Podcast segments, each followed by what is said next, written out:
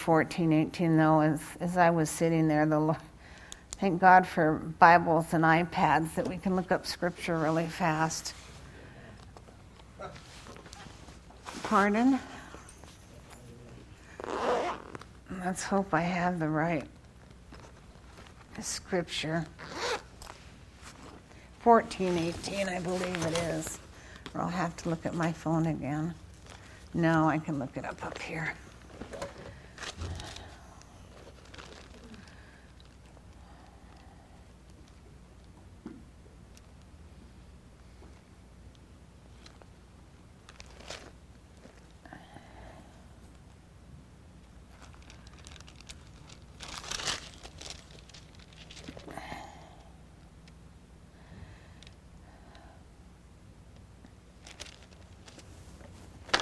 Really believe that this has part of part of the problems that so many people have with their walk with the Lord right now. You know, the Bible said in the last days there would be a great falling away. And falling away of who? The Christians. So we all need to be very, very, like I said, the Lord was really talking to me up there and uh, really cautious and careful. Have you already started me? Okay. Father, I just pray over my my self this morning. I yield myself to you, spirit, soul, and body. I thank you, Father God, that this word, this seed will fall upon good ground, good soil, and it will bring forth a mighty harvest. God, my prayer is that nothing is spoken except what you desire to be spoken. So I thank you, Holy Spirit, that you are here to teach us. And we pray in Jesus' name, amen. So here we see that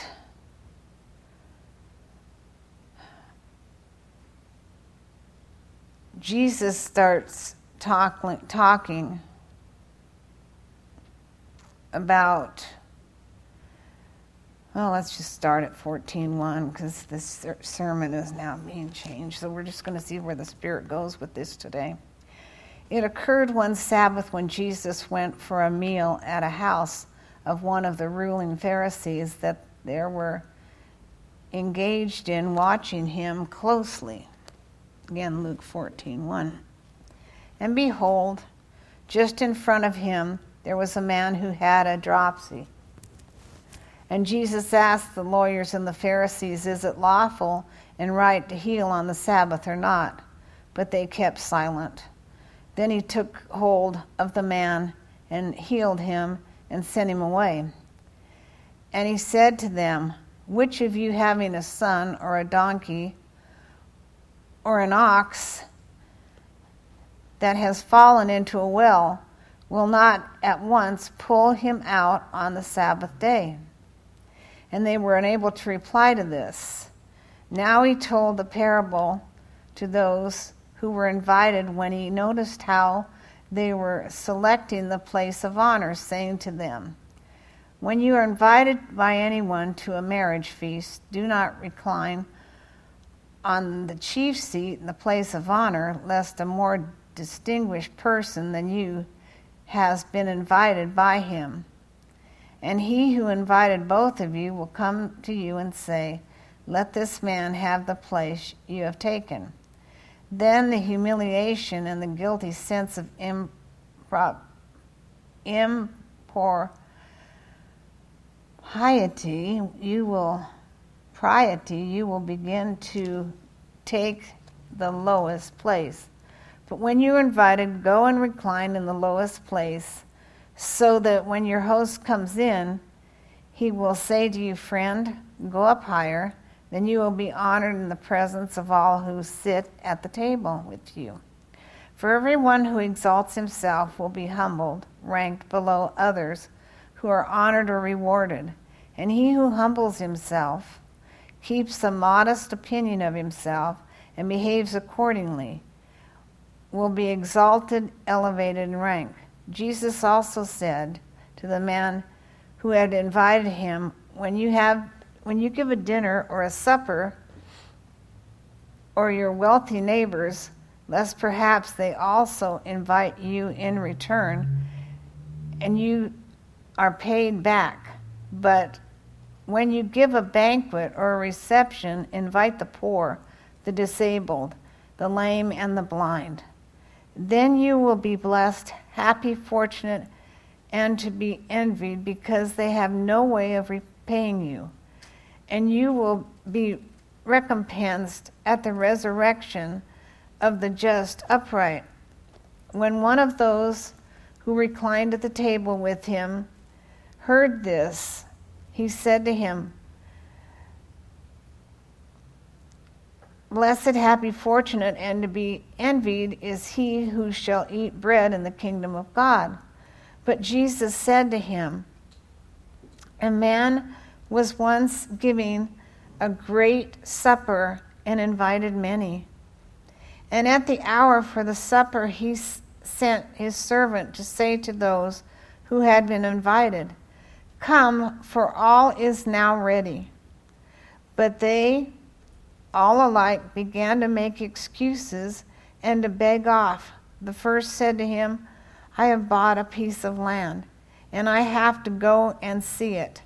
I beg you, have me excused. And another said, I have bought five yoke of oxen, and I'm going to examine and put my approval on them. I beg you, have me excused. I mean, here's a guy that's bought a piece of land, hasn't seen it. This one's bought oxen, he needs to go look at them. Um, and another said, I have married a wife, and because of this, I am, I am unable to come. So the servant came and reported these answers to his master. Then the master of the house said in wrath to his servant, Go quickly into the great streets and small streets and the city and bring in here the poor, the disabled, and the blind, and the lame. And the servant returning said, Sir, what you have commanded me to do has been done, and yet there is room. Then the master said to the servant, Go out into the kingdom ways the hedges and urge and constrain them to yield and come in, so that my house may be filled. For I tell you, no one of those who were invited shall taste my supper. Now, huge crowds were going along with Jesus, and he turned and said to them, If anyone comes to me and does not hate his own father and mother in the sense of indifference or relatives disregard for them in comparison with his attitude towards God, and likewise his wife and children, and brothers and sisters, yes, and even his own life also, he cannot be my disciple.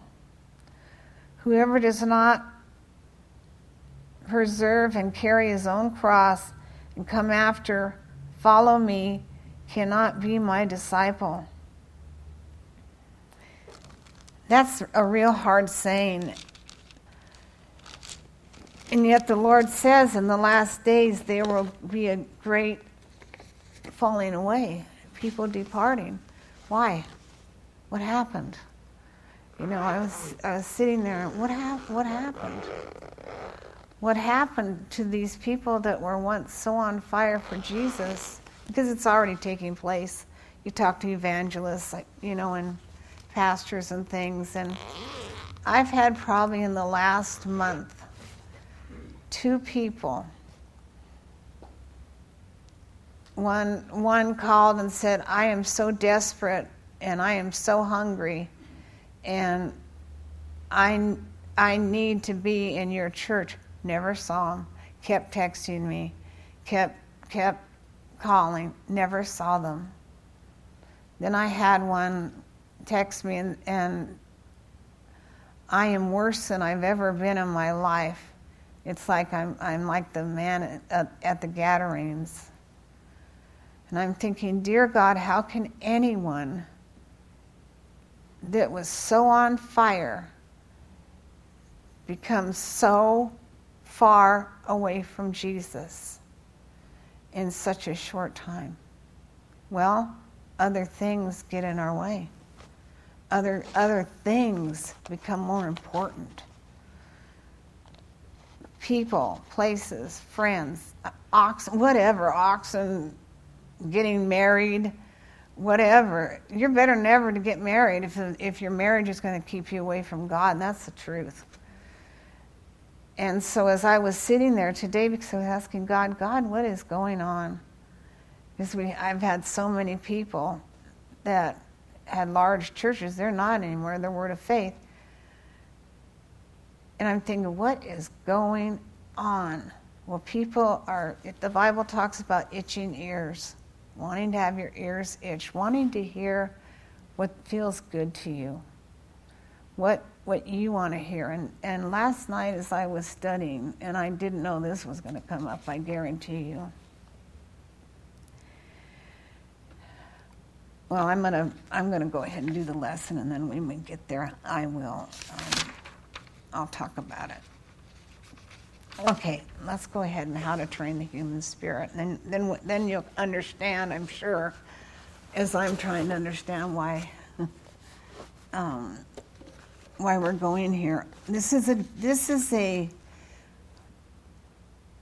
you know, I remember when I was first saved, I said, I am not going to hell for anybody or anything and I ask God, God, show me the things that are wrong and get it out.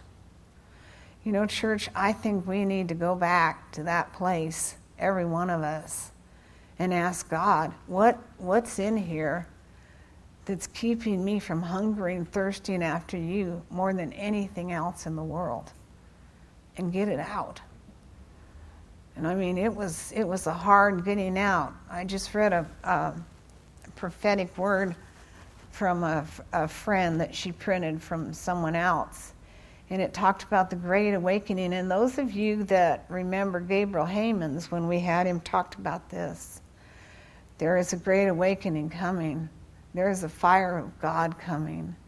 And it's not, not going to be like the joy revival. It's going to be the fire of God, and it's going to burn out everything that is so unpleasing to God. But God wants a spotless church, a pure church. And it's, it's going to be the last revival, and it will burn all the stuff out. It's going to be a wonderful revival because we'll come out completely refreshed, restored but what the Lord is saying this morning get hungry and get hungry now. Because I've seen people when they've been hit by the fire, fire of God. I've been in meetings when that happens and weeping and, and crying and, and like Michelle shared when she was on the phone that time at the Rodney meeting, all of a sudden, she didn't know what was going on in the meeting. Pastors started calling in and repenting every call. It was regular people, but after that, every call was a pastor crying and repenting. And so, this prophecy, and I wanted to bring it today, but I, we're having trouble with our, our internet service right now. Of course, the church is different, but this is what this person said there will be a great outpouring one more outpouring, but it is going to be the fire of God. And when the fire of God hits, it burns up everything that is not pleasing to God. And I believe God's telling us today get it out, whatever is holding you back. So let's look at this. Okay, God will use our own spirit to guide us. How to train the human spirit. Just as the human mind can be trained intellectually, so can the human spirit be trained spiritually. It can be built up in strength, just as the body can be built up. In this lesson, we will look at four ways this can be accomplished. Number one, meditating in the Word of God. Number two, practicing the Word of God. Number three, giving the Word of God first place. And number four, instantly, instantly obeying the voice of our Spirit. Instantly. As we apply these four principles to our daily lives, we can come to know the will of God even in the midst, even in the minor details of life. God communicates with our spirit, not with our reasoning faculties. As we instantly obey our spirit, we find we are obeying the Holy Spirit. So, God does not deal with reasoning. You can't reason with the things of God. But many people get stuck and try to reason things out. It's not going to work, it'll just mess you up. As we instantly obey our spirit, we will find we are obeying the Holy Spirit. God said in His Word in Proverbs 20 27, and let's turn there.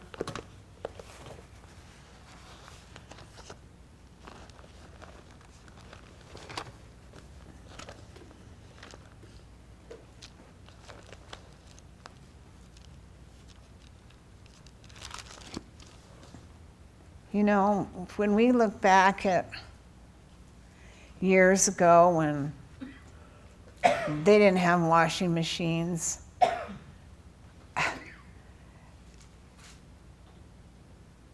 they, there was no time in the day to mess around. You, you worked all day long, and at night you slept. Uh, I'm talking before TVs, and now we have people that they can't even communicate because all they do is text.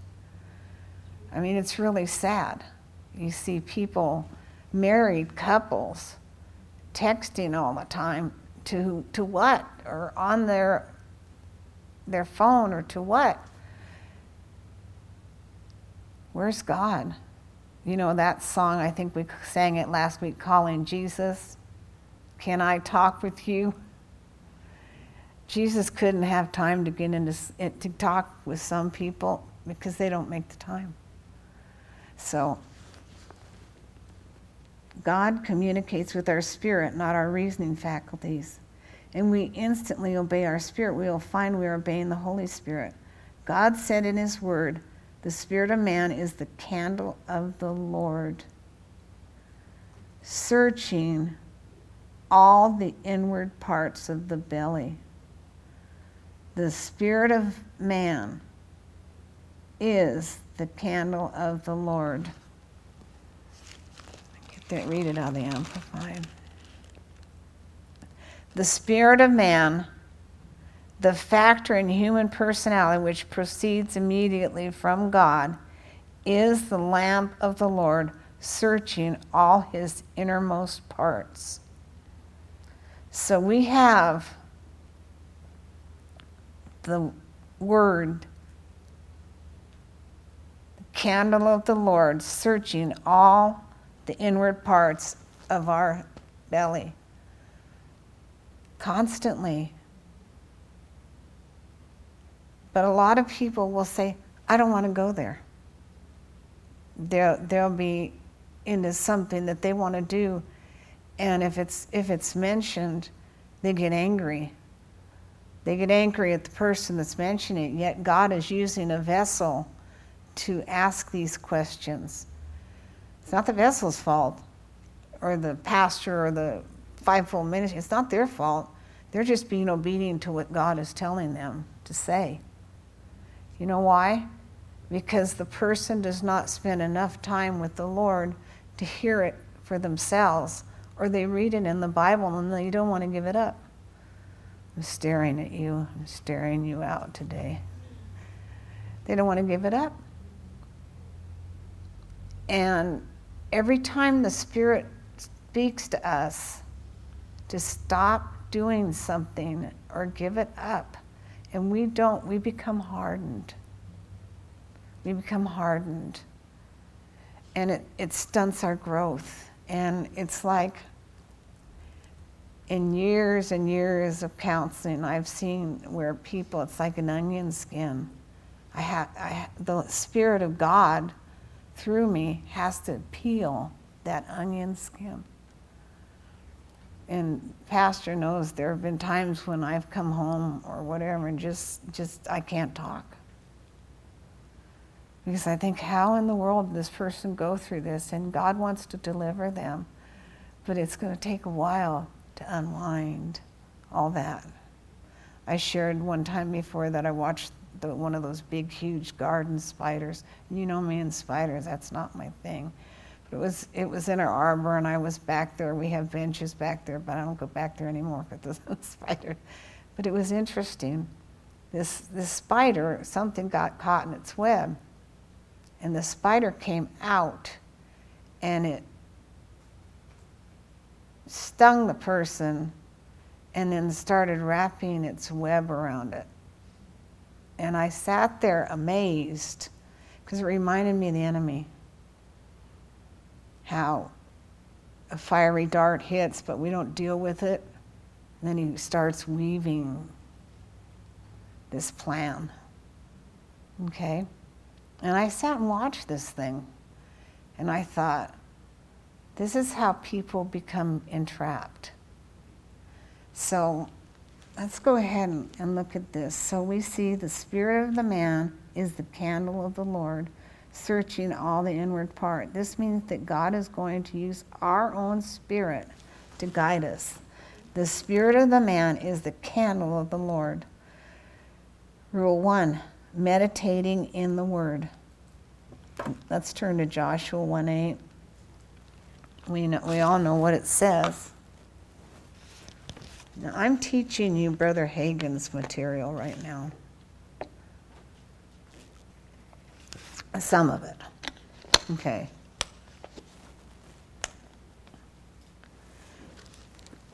Not all of it, but some of it. Joshua 1 8, the word of the Lord, of the book, the book of the law, shall not depart out of thy mouth but thou shalt meditate therein day and night, that thou mayest observe to do according to all that is written therein. For then thou shalt make thy way prosperous, and then thou shalt have good success. How many of you have read through the Bible and read the law?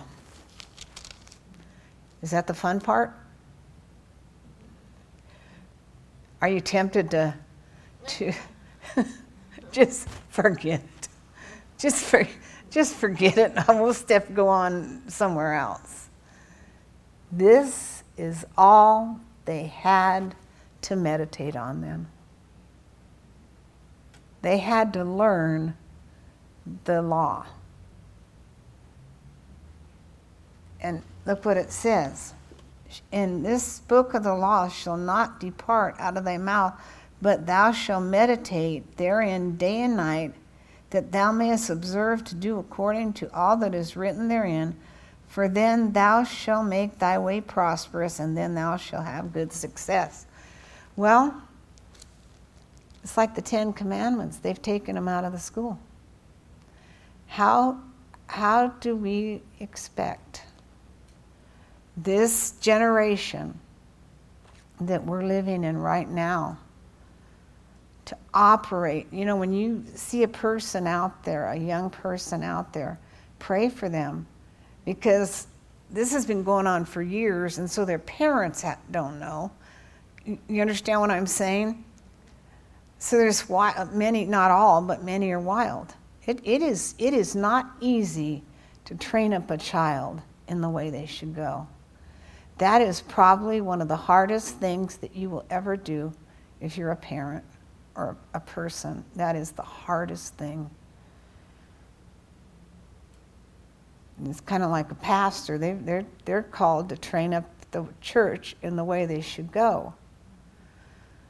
And it's, it's like training up children. And so, for, I, for all you parents out there, I encourage you don't give up. Just keep on doing what God says to do and how He says to do it. And what the enemy will try to do is use that little child or that grown up child or whatever they are to try to manipulate you. Why? Because the devil is a manipulator. If you get anything, remember that. The devil's a liar and he's a manipulator. And he wants to manipulate your life. And his part is to kill, steal, and destroy but God's part is to bring life and life more abundantly. 1010. So, when God anointed Joshua to lead the children of Israel after Moses' death, God told him at the outset the importance of meditating in the Word. Another translation of the last phrase of Joshua 1 8 says, You will be able to deal wisely in the things of life. So, meditating on the law will, or the word will cause you to deal wisely in the things of life. I would, you know, we're not under the law anymore, but God certainly wants us to love our neighbor and, and do what the law, you know, do what the word says. We are to meditate in the word. That Brother Hagin used to teach. He read all the Bible, but he stayed in the epistles because that part is mainly for us. Okay? Certainly, we would, wouldn't have good success if we could not deal wisely in the things of life. God told Joshua that he would medit- if he would meditate in the word, God would make his way prosperous and he would have good success. I mean, I can imagine him knowing that he's taking this group into the promised land whose fathers and mothers were rascals and disobedient and didn't obey God and murmured and complained. So God told him, If you meditate in my word day and night, you will make your way prosperous. And have good success. The most deeply spiritual men and women that I have known are those who give time to meditation. One cannot develop spiritual wisdom without meditation in God's Word. You can't. That's why it's so how much how much word do you have in you that you can bring forth, bring up you, all those scriptures that you can quote, you've meditated on them. You have meditated on them because they come out quickly, they're deep in your spirit. You've meditated on them. Marilyn Hickey used to make her children, her two children, had to memorize the book of Proverbs, all of it. All, all of it. And they hated it. But the Bible says you'll be wise. So, number one is meditation. One pastor once told me that he had been trying to make a success of his church. He flew all over the country, visiting many of the larger churches, studying their methods, and trying to find out what made them successful. He brought their programs and ideas back to his church, but they didn't seem to work. Brother Hagin says after hearing him teach about meditating in God's Word, he decided to try it. Rather than asking God for things, he set aside a certain time daily for meditating in the Word. After 30 days had passed, at the close of his Sunday morning sermon, a landslide of souls were at the altar. Most people were saved in one service than had been saved in the church in the previous two years. The people were revived, and the pastor began to have good success. So it's obvious we need to meditate more. We all need to meditate more. This is, this is probably the most crucial time we will ever see in our world right now, in our country, and in our world. And it's going to take the Christians meditating to see the change. His testimony can be that of any believer who will follow his example and spend time meditating in God's Word. Shut the world out. Shut the world out completely.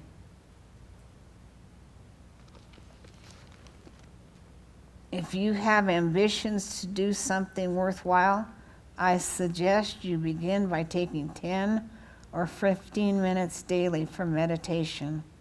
Begin the development of your spirit. 10 to 15 minutes daily meditating on the Word of God.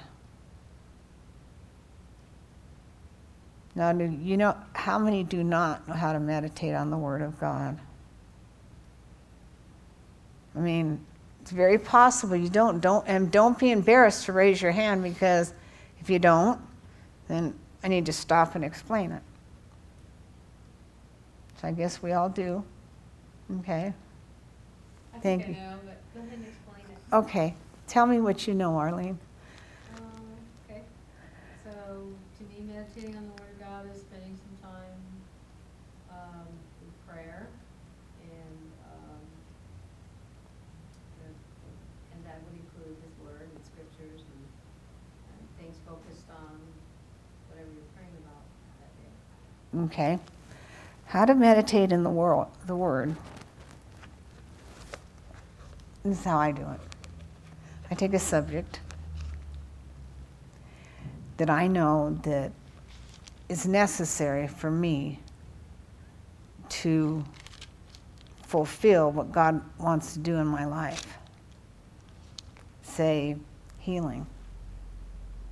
And I meditate on the healing scriptures over and over and over. Remember, he said in Joshua, the book of the law shall not depart out of thy mouth, but thou shalt meditate therein day and night. So it's the word. Has nothing to do with prayer. It's the word. You take the word. Thank you, Arlene. I appreciate it. You did very well. Um, I'm going to give you a few scriptures here that are just right in front of me. He who guards his mouth and his tongue keeps himself from troubles. If you have a problem with your mouth, then you would meditate on this. He who guards his mouth and tongue keeps himself from trouble. So, Lord, I need to guard my mouth and my tongue, and I will not have trouble. You know, a good one is Blessed is the man that walketh not in the counsel of the ungodly, Psalms 1 1, nor standeth in the way of sinners, nor sitteth in the seat of the scornful. You got ungodly, sinners, and scornful. Now, to me, there are a lot of ungodly Christians out there that try to counsel you or prophesy over you or whatever. Then they're sinners. They don't know the Lord. They'll try to sway you. The only reason we should be around sinners is number one, if we have to work with them, is number two, if we're trying to lead them to the Lord. That's it. That's it. You don't go out to dinner with them, you don't go fellowship with them, you don't do whatever, or you'll find yourself with something that you were delivered from in your hand.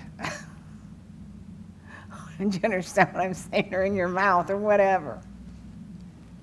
So, blessed is the man that walketh not in the counsel of the ungodly, nor standeth in the way of sinners, or sitteth in the seat of the scornful. Stay away from those that are scornful. Do you remember when Jesus went to raise the girl from the dead? And there were paid mourners there when he came and said, She's alive. they all began to scorn him. They laughed him to scorn. Well, there are people that mock you and laugh you to scorn that are believers for what you believe in. You know, there are people that believe praying in tongues is of the devil still. Don't get in arguments with them, just don't, don't fellowship with them. it's very important, and I'm going to say this to Mary, she's a single here, or Holly. Very important when you plan on marrying someone that you find someone that agrees in the word like you do. Because if you don't, it is going to be hell on earth. Trust me. Because you're going to be in disagreement. Just, it's not, it's not going to, marriage needs to be a harmony. That's, you know, it needs to be harmony. So let's go on. Shut the world out. If you have ambitions to do something worthwhile, I suggest you begin taking 10 or 15 minutes daily for meditation. Begin the development of your spirit. You know, this year when the Lord said, showed me that we needed to start over, like go back to the basics. Because if you if people don't understand the basics and they're not built upon the rock, then they're not going to, when, when something comes, it, the enemy's going to blow their house down. And in the hour that we're in right now, we cannot have any brick out of place. Okay? Practicing the word is what Jesus called being a doer of the word. Did we do number two? Pract- number two is practicing the word. I'm sorry, James 1:22. Be you doers of the word and not hearers only, deceiving your own selves. Be a doer of the word, not just a hearer, because when you hear the word and you don't do it, you deceive yourself and you keep going on your way with one foot in the world and one foot outside,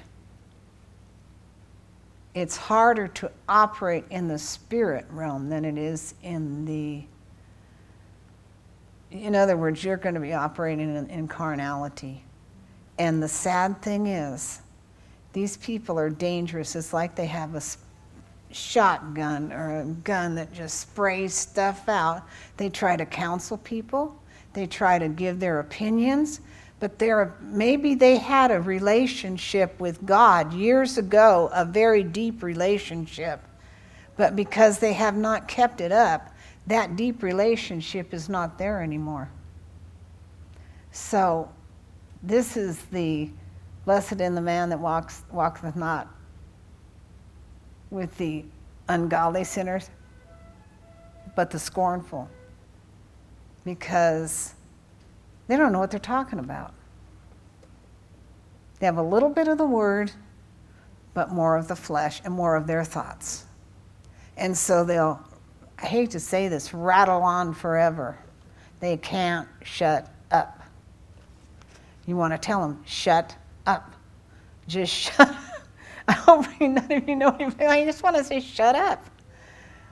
Because you're, you know, you're more of an embarrassment about the word because you're not walking in it than it's better to just be quiet. Do y'all understand what I'm saying? I'm sure you've all met some. Okay? Some people keep think that being a doer of the word is keeping the Ten Commandments. Under the new covenant, however, we are one commandment, the commandment of love.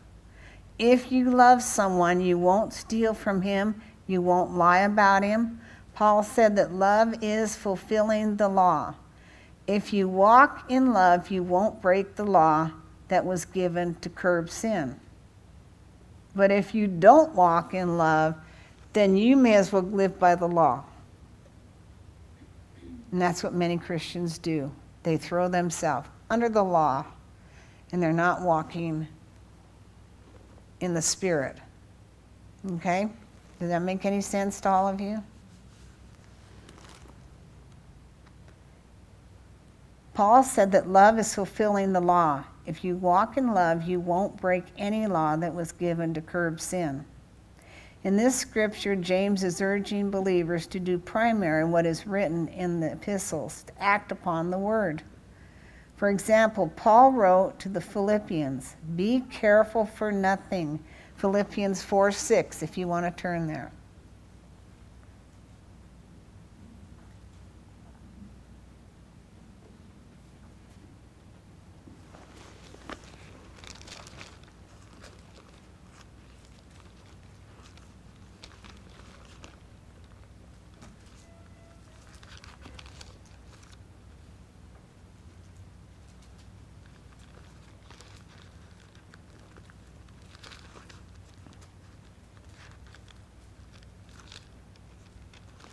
Ready? Be careful for nothing, but in everything by prayer and supplications with thanksgiving, let your requests be made known to God. The Amplified Bible says, Do not fret or have anxiety about anything, but in every circumstance and everything by prayer, petition, definite requests with thanksgiving, continue to make your wants known to God. Usually we practice only usually we practice only part of this. We don't mind practicing the part that tells us to pray. But if we practice one part and not the other, we are not practicing the word. We are not a doer of the word. Okay, what's it say again? Be careful for nothing, but in everything by prayer and supplication with thanksgiving, let your requests be made known to God. First, the Lord says, Do not fret.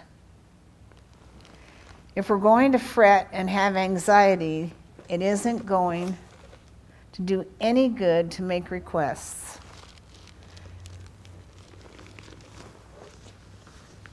If God said, Do not fret, this means we can keep from it. This is one way we, we read the Bible. If God says it, we can have it. If He says it, we can have it. If He doesn't say it, we can't. You understand? I mean, if, if we're wanting to change God to our point of view when His Word says something else, you may as well forget it because you're not going to change His mind. And I've had people come and tell me that God has told them they can do blah, blah, blah, and I will tell them, show me that in the Word, and then I'll have to take them to the Word, and this is in counseling, and show them where He says not to. I mean, I, you know, many people, because they want to want their own way, I hate to tell you this. This is how I learned it because I was so stinking rebellion as a kid that I had to learn this the hard way. Okay? I'm just being honest. I had to learn it through casting down imaginations. I was a child, I hate to admit, admit this. My mom would discipline me, and when my dad got home, I'd go and tell him, and they'd have a fight. How'd you like to have raised me? And she'd beat, beat me crazy the next day. I don't blame her. It's a good thing we didn't have a girl because we could have had a doozer probably.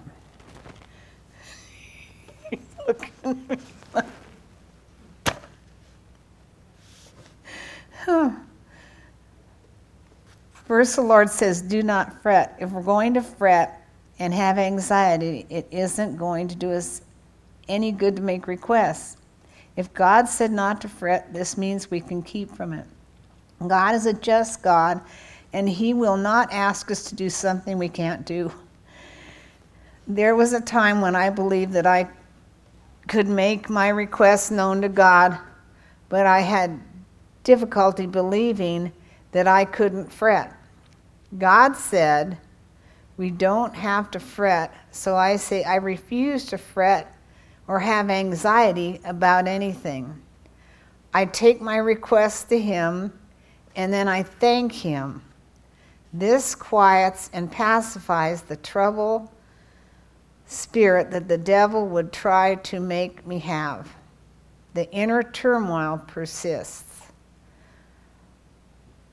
I simply go right back to the verse and read it again. I keep claiming it. That is meditation.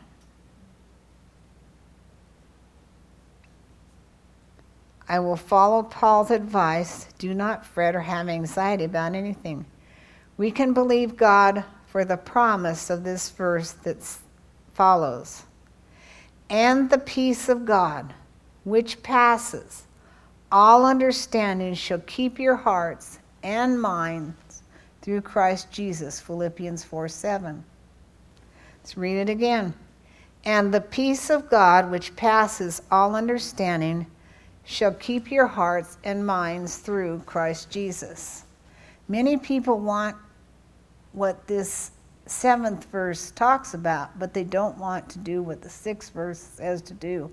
However, to receive this peace, which passes all understanding, we must be careful for nothing. Be careful for nothing. But in everything, by prayer and supplication, with thanksgiving, let your requests be made known to God. Verse 6. God's peace shall garrison and mount guard. This is in the Amplified Version of verse 7. I will keep guard over your heart and your spirit. The education of our spirits comes by practicing the Word of God. You know, the more we practice the Word of God, the more we do it. Like today, we heard about do not fret or have anxiety.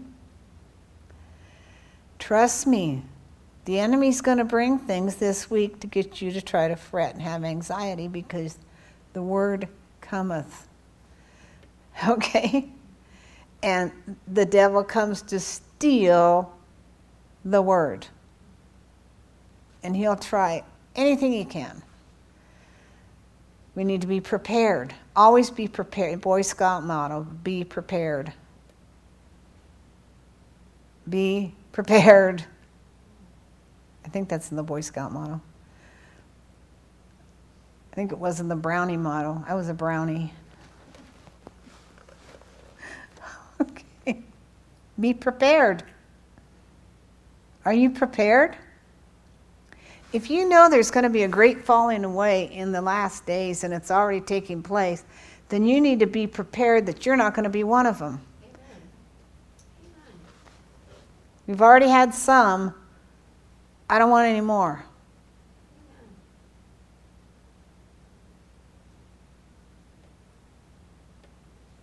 Be prepared.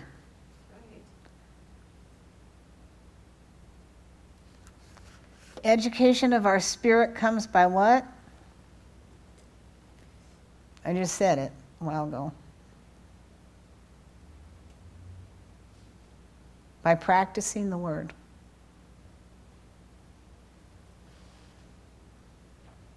Can you reap the results and have peace without being a doer of the word? No, you really can't. Be a doer of the word and you'll grow up spiritually.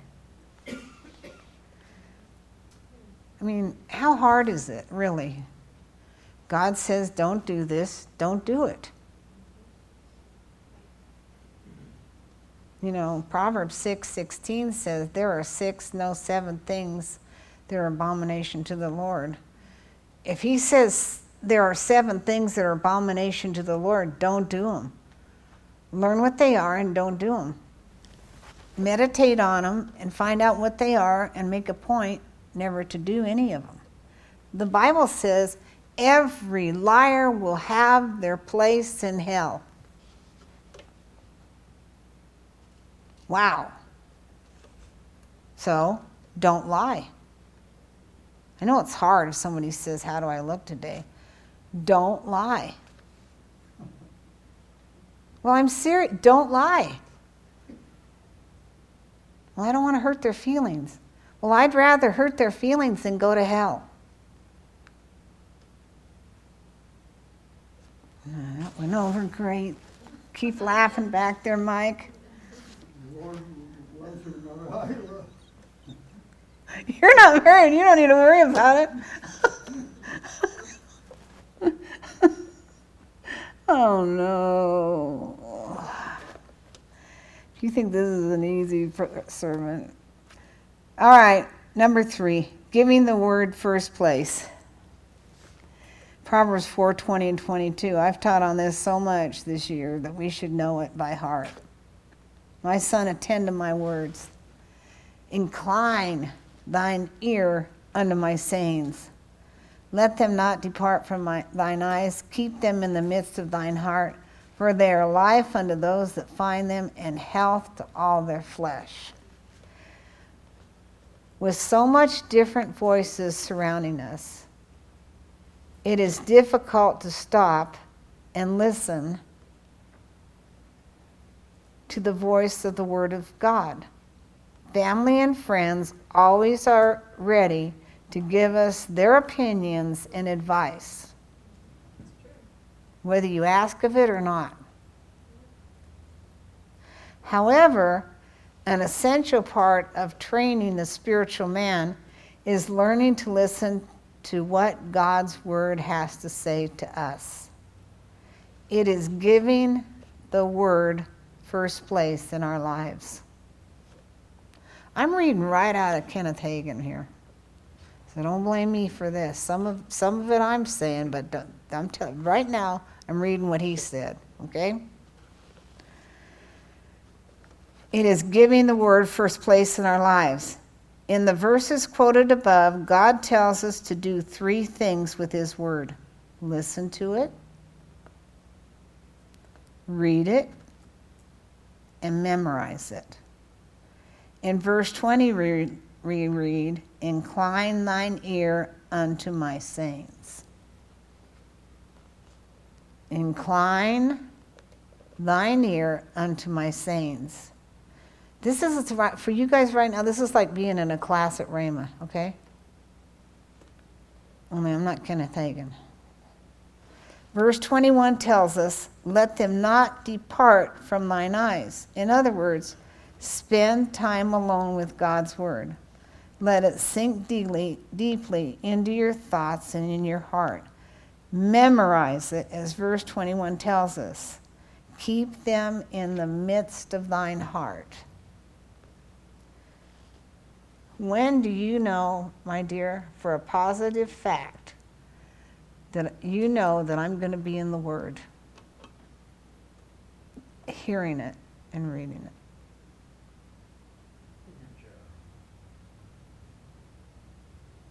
And when else? Right before I go to bed, right as I go to bed. You, you know for a fact that that's going to go on every night.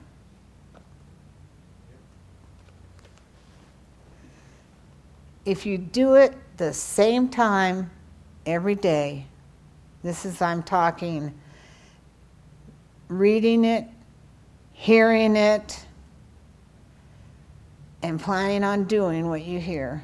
If you, if you take a time every day, same time,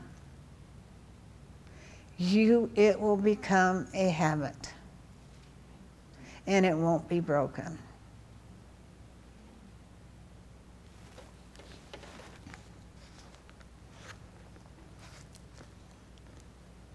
Incline thine ear unto my sayings.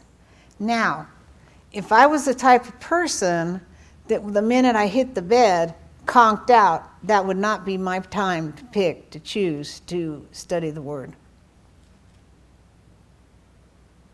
That'd be foolish. It'd be absolutely ignorant. Now, if I was the type of person that liked to get up at four in the morning, that would be my time. But I don't like to get up at four in the morning because usually I'm going to sleep at that time. So you, you need to pick a place that you know that every day you're going to be there, and God knows you're going to be there, and He's there to meet you no matter what.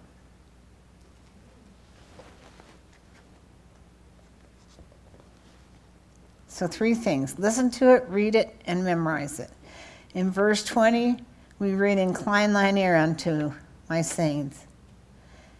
Anytime the Bible is being read aloud in church, in family devotions, on a gospel radio or television program, give careful attention to its words. If you have a steady diet of the Word of God and meditating, you will pick up like that when someone's off, if you're listening to them on TV or reading a book. It'll just. And we all remember the book that the person talked about Jesus paid the price for our sin in the garden. I mean, I was teaching out of it in class and I was studying it the day before, and I'm like, wait a minute. And I read it over, and I, this guy, this guy can't be saying this. This is absolutely asinine. Excuse my expression, but that's exactly. So I called pastor in the room and I said, "Read this and tell, tell me what you think of this." And he read it and he goes, "He's off. He's way off." Because Jesus did not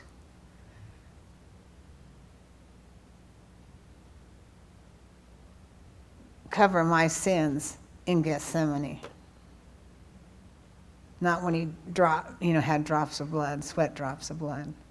See, this is where you, you have got to be so precise and know the word where anything that's off throws you off so you will not be sucked in by it.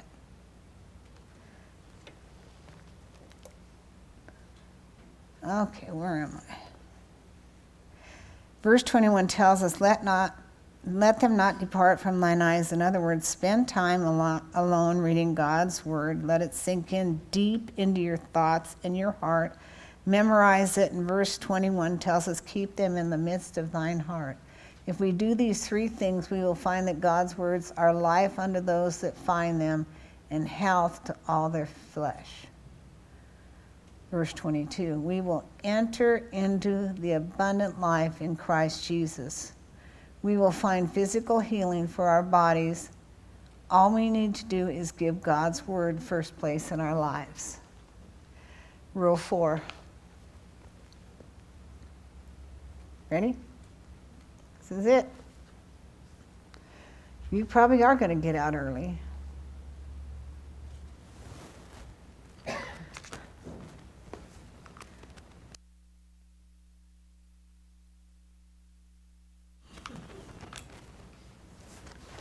We're family, right? okay. Instantly obeying the voice of our spirit. Don't drink coffee in the morning. The human spirit has a voice. We call that voice conscience. Sometimes we call it intuition, or we call it an inner voice of guidance. It is in our spirit talking to us. Every man's spirit has a voice, whether he be sa- is saved or unsaved. But the new birth is a rebirth of the human spirit. Your spirit gets its information as you meditate upon the word learn to obey your spirit. Your spirit has life and nature of God in it if you're born again because the Holy Spirit dwells within you. The devil can't be giving you the information because he is not in you, he is on the outside of you. So the enemy can talk out here, but he's not going to be talking inside of you unless you have a spirit okay, a demon in you. And, and you can't, the demon is not in your spirit if you're born again, but it can be in your flesh, okay, or in your mind. Okay, I'm just going to, I'm not going to talk on that today. That is a whole nother lesson. Don't even worry about it, okay? Because the spirit in here is much greater than anything else. Okay. God has to communicate with you through your spirit because that is where He is.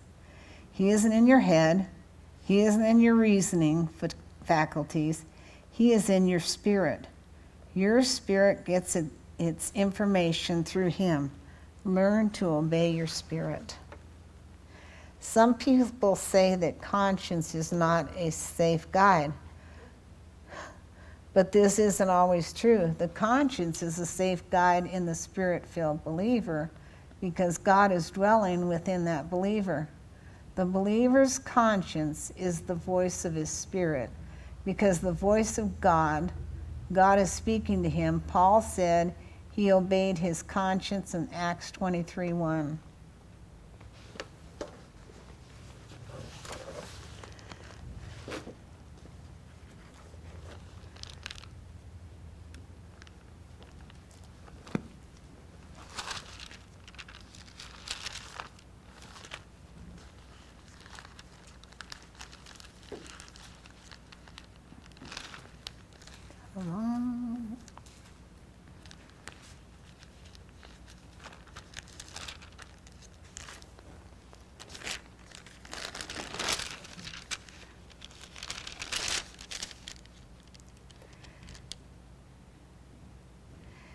And Paul, earnestly beholding the council, said, Men and brethren, I have lived in all good conscience before God until this day.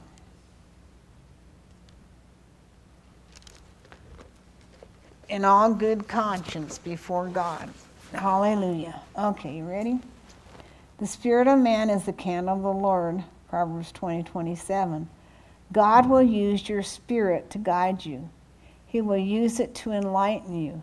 As your spirit meditates and feeds upon the Word, it becomes a safer guide. It is trained in the Word. The Holy Spirit does not speak a little differently to those of us who have certain ministry gifts. Does speak a little differently to those of us who have ministry gifts. As a rule, in the lives of believers, the inward voice is the voice of the human spirit speaking, not the Holy Spirit. So he speaks a little differently to us in the ministry. The Holy Spirit often speaks to us about others.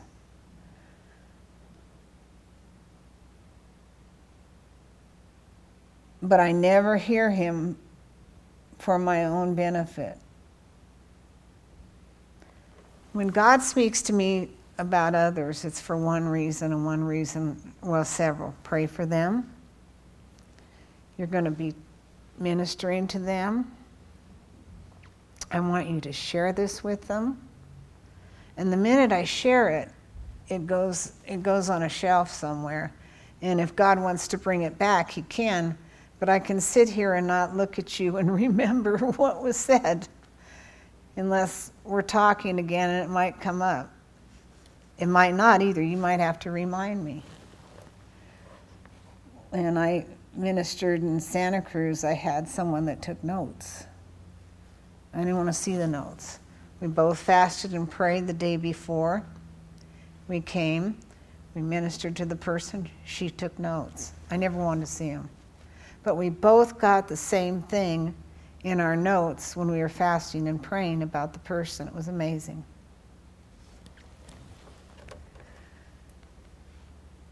The Holy Spirit often speaks to me about others.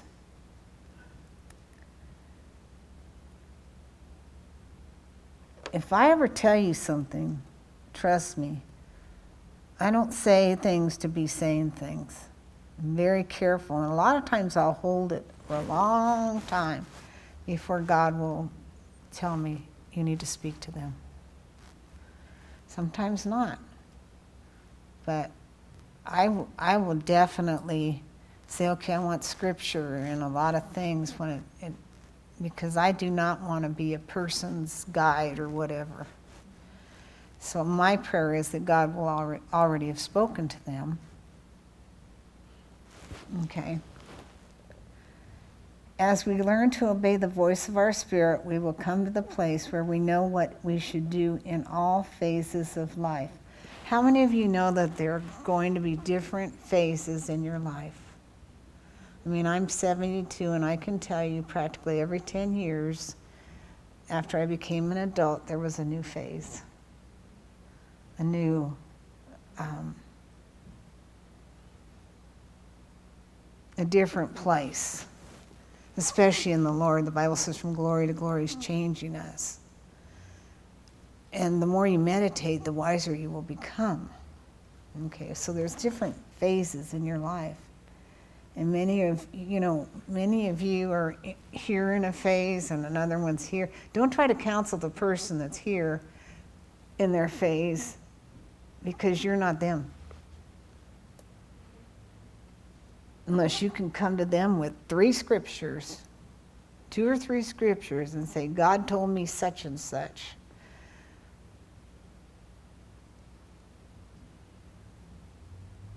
Don't. So many people have been let off, taken off guard by people telling them stuff.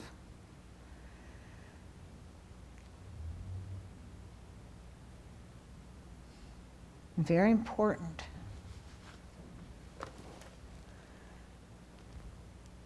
We learn to obey the voice of our spirit, we will come to the place where we know what we should do in all phases of life. The Lord will guide us. Proverbs 3 6. In all thy ways acknowledge him, and he will direct thy paths. In all ways acknowledge him, and He will direct our path.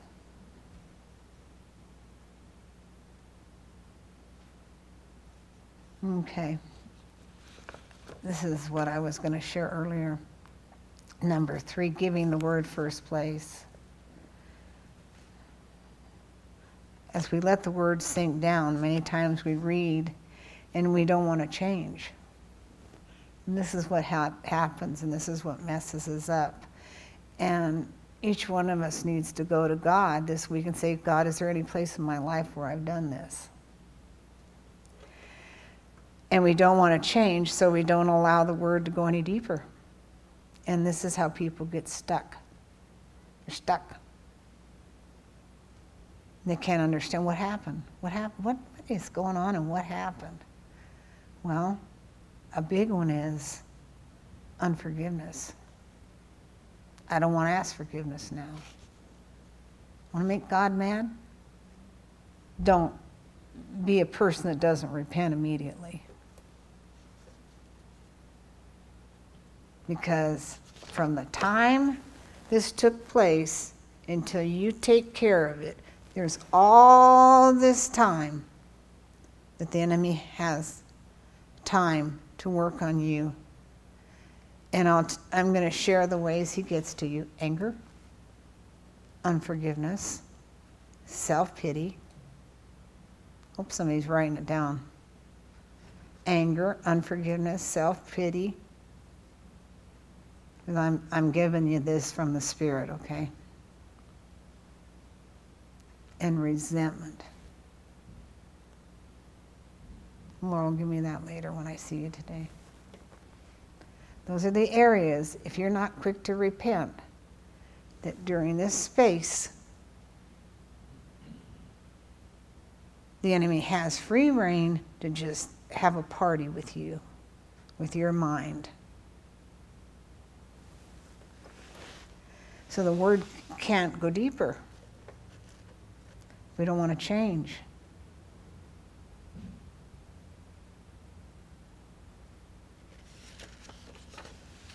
This is our memory text. The spirit of the man is the candle of the Lord, Proverbs 20, 27. Searching all the inward parts of the belly. Hallelujah. Hope you got something out of that today.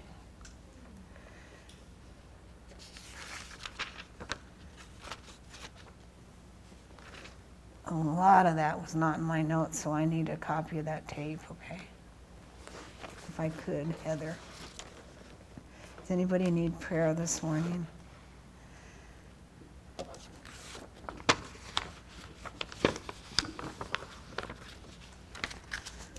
Good. We can close. no. Turn me off for a minute.